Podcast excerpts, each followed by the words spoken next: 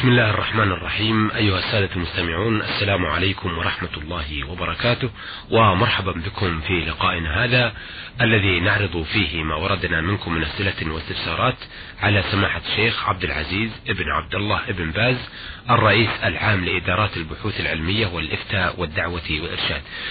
سماحة الشيخ، لدينا مجموعة من الأسئلة نختار منها رسالة الأخت المسلمة من بغداد بالعراق، ورسالة محمود الروشدة من أبها من المجاردة، ويسأل عن رمي الجمار.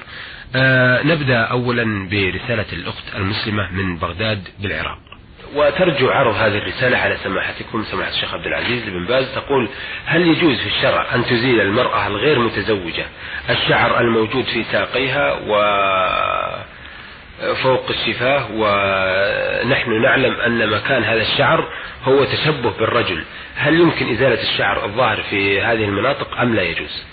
أما في الساقين فلا أعلم فيه خير، لا أعلم فيه حرجا، وأما اللي على شفتين فكذلك يزال، لأنه شارب، والشارب من الرجل، ففي بقائه نوع من مشابهة الرجل، فإذا خرج شعر على الشفاه في محل الشارب فلا إزالته حتى لا تكون مشابهة الرجل.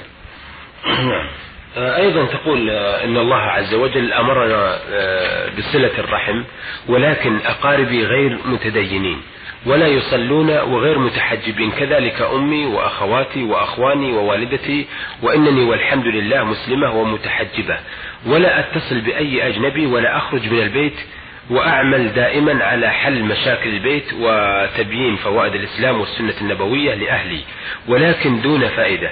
فهل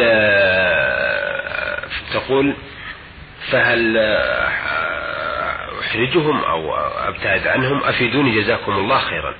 أيها الأخت في الله، أنت مشكورة على هذا العمل الطيب وعلى هذه المناصحة وعلى التزام حكم الإسلام في الحجاب وغيره، فجزاك الله خيرا وبارك فيك وثبتنا وإياك على الحق.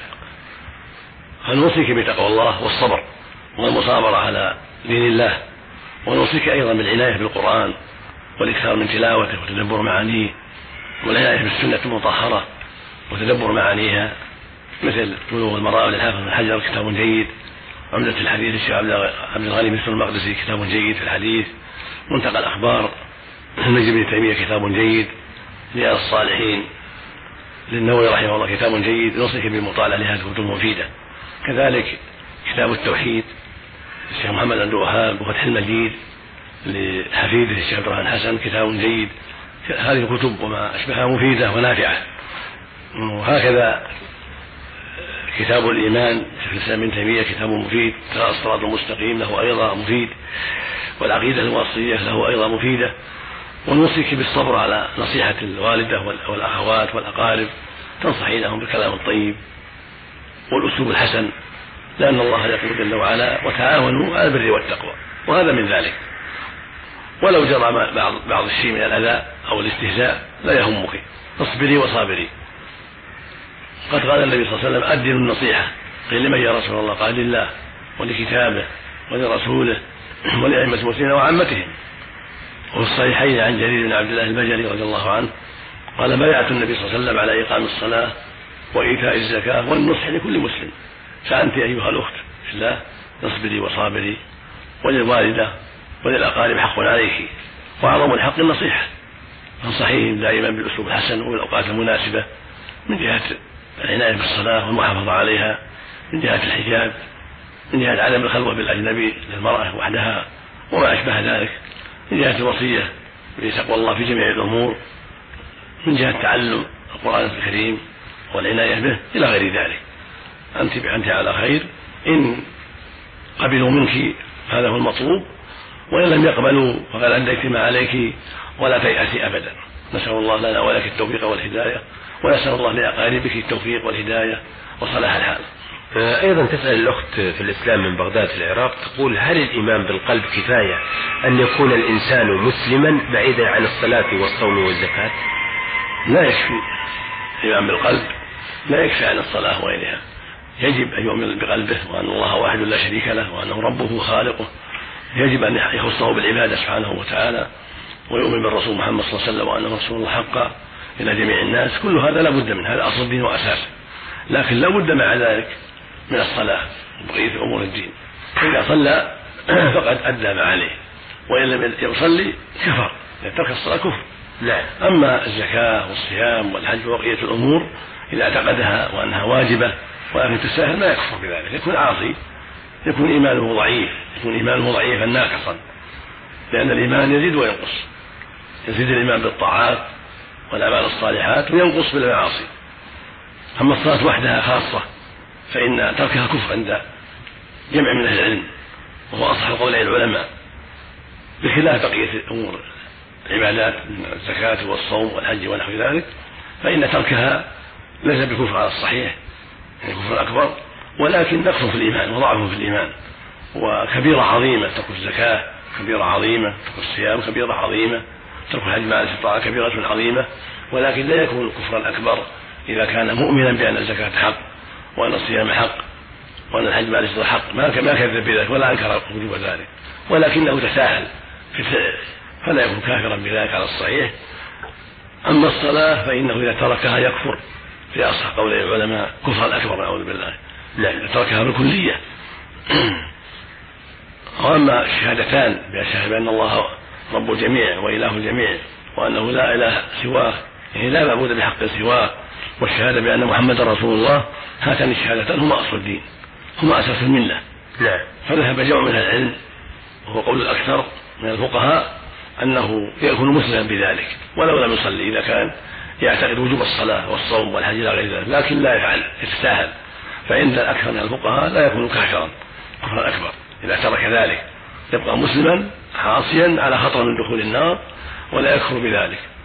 وذهب جمع من العلم إلى أن ترك الصلاة كفر أكبر، وهو الأرجح كما تقدم وهو الأصح، لقول النبي صلى الله عليه وسلم: العهد الذي بيننا وبينهم الصلاة فمن تركها فقد كفر، ولقوله عليه الصلاة والسلام: بين الرجل وبين الكفر والشرك ترك الصلاة، كما تقدم في جواب سؤال سابق. فينبغي الانتباه لهذا. أما بقية أمور الدين الواجبة من الزكاة والصوم والحج ونحو ذلك، إذا كان المؤمن بالله ورسوله يعتقد وجوبها ولا ينكر وجوبها ولكنه قد يتساهل في فعلها، فهذا لا يكون كفرا أكبر، ولكن يكون نقصا في الإيمان ويكون ضعفا في الإيمان ويكون عاصيا مستحقا لدخول النار والعياذ بالله، إلا أن يعفو الله عنه سبحانه وتعالى. لقوله عز وجل: إن الله لا يغفر أن يشرك به ويغفر ما دون ذلك لمن يشاء، فجعل ما دون الشرك تحت مشيئة الله. فعلم بذلك أن المعاصي تحت مشيئة الله ولا يكون بها كافرا كفرا أكبر، بل يكون عاصيا ويكون ضعيف الإيمان. نعم.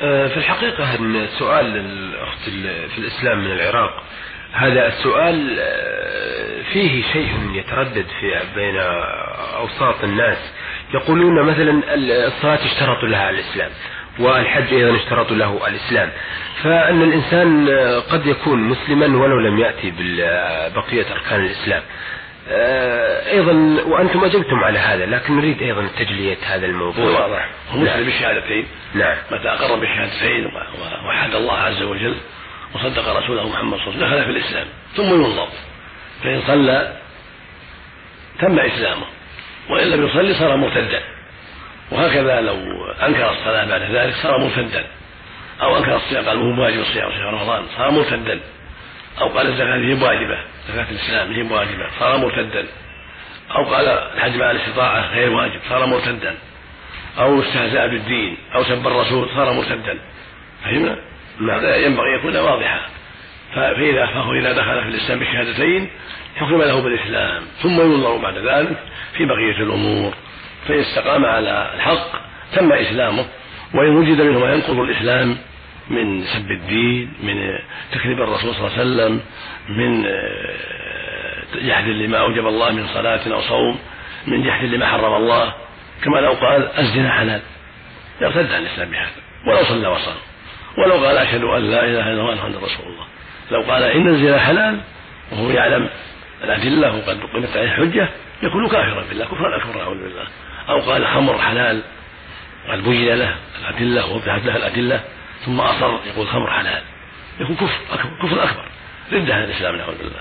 نعم. أو قال مثلا إن العقوق وهي أقوال ذي حلال يكون ردة عن الإسلام، نعوذ بالله. أو قال إن شهادة الزور حلال يكون ردة عن الإسلام. بعد أن يبين لها الأدلة الشرعية. كذلك إذا قال الصلاة من واجبة، الزكاة من واجبة، رمضان صيام رمضان مو واجب، الحج مع الإسلام مو واجب، كل هذه نواقض من نواقض الإسلام، يكون كافرا. إنما الخلاف إذا قال الصلاة واجبة ولكن لا أصلي، هذا محل خلاف، هل يكفر ما يكفر؟ ويقول الصلاة واجبة ولكن أنا أتساهل ما أصلي. فالجمهور الفقهاء يقولون لا يكفر ويكون عاصيا استتاب، فإن تاب وإلا قتل حدا. وذهب آخر من العلم هو المقول عن الصحابة رضي الله عنهم أنه يكفر بلا كفرا أكبر، فيستتاب فإن تاب وإلا قتل كافرا، لقول الله جل وعلا فإن تابوا وأقاموا الصلاة وآتوا الزكاة فخلوا سبيلهم. فدل على أن الذي لا يقيم الصلاة لا يخلى سبيله بل يستتاب فإن تاب وإلا قتل، وقال فإن تابوا وأقاموا الصلاة وآتوا الزكاة فإخوانكم في الدين، فدل على أن الذي لا يقيم الصلاة لا يصلي ليس بأخ في الدين. نعم.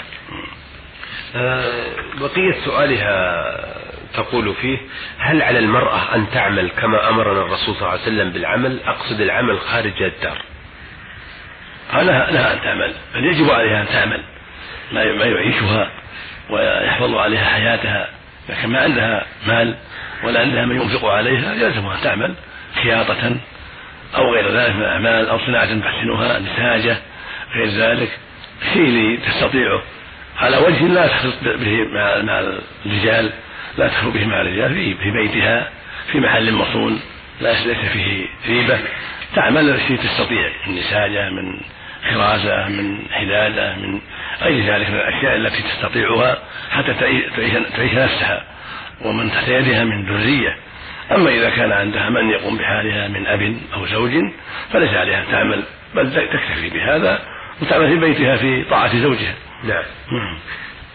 سؤالها الأخير تسأل تقول: قرأت في كتاب النصيحة في الأدعية الصحيحة عن ابن مالك رضي الله عنه قال: قال رسول الله صلى الله عليه وسلم: لا يتمنين أحدكم الموت من ضر أصابه، فإن كان لابد فاعلا فليقل: اللهم أحيني ما دامت الحياة خيرا لي، وتوفني إذا كانت الوفاة خيرا لي.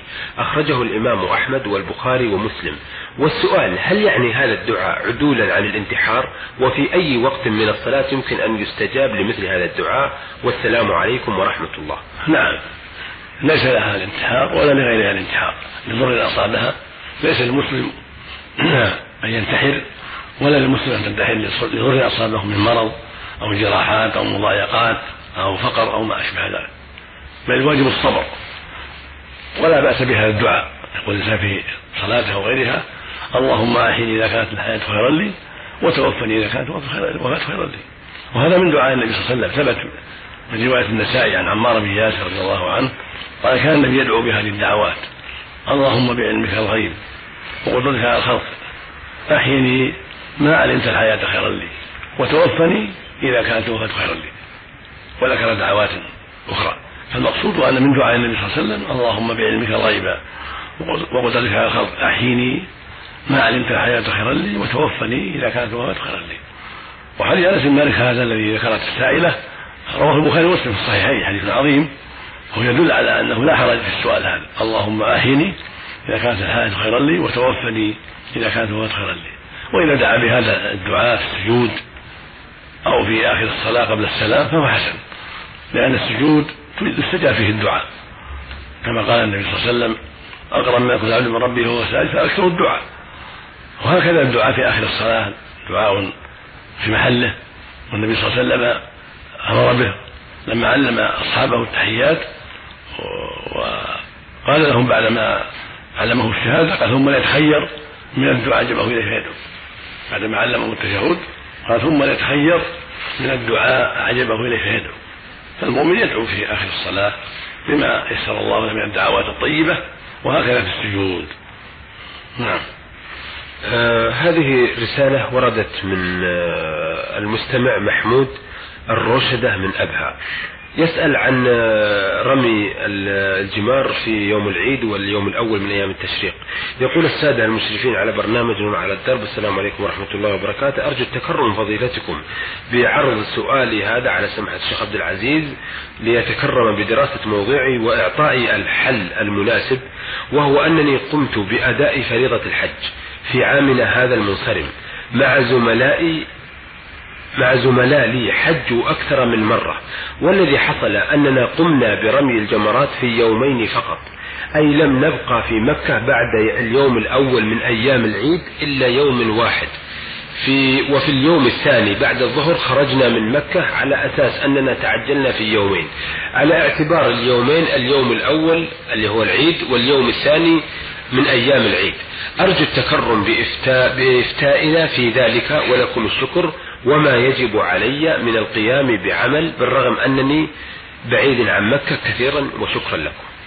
الذي خرج من مكة في حجه في العام الماضي أو غيره ولم يرمي الجمار إلا في يوم العيد واليوم الذي يليه عليه دم ذبيحة كالضحية، يعني إما جلد حصان أو ثني ماعز أو سبع بدنة أو سبع بقرة في مكة، تذبح في مكة وتوزع بين الفقراء فقراء مكة.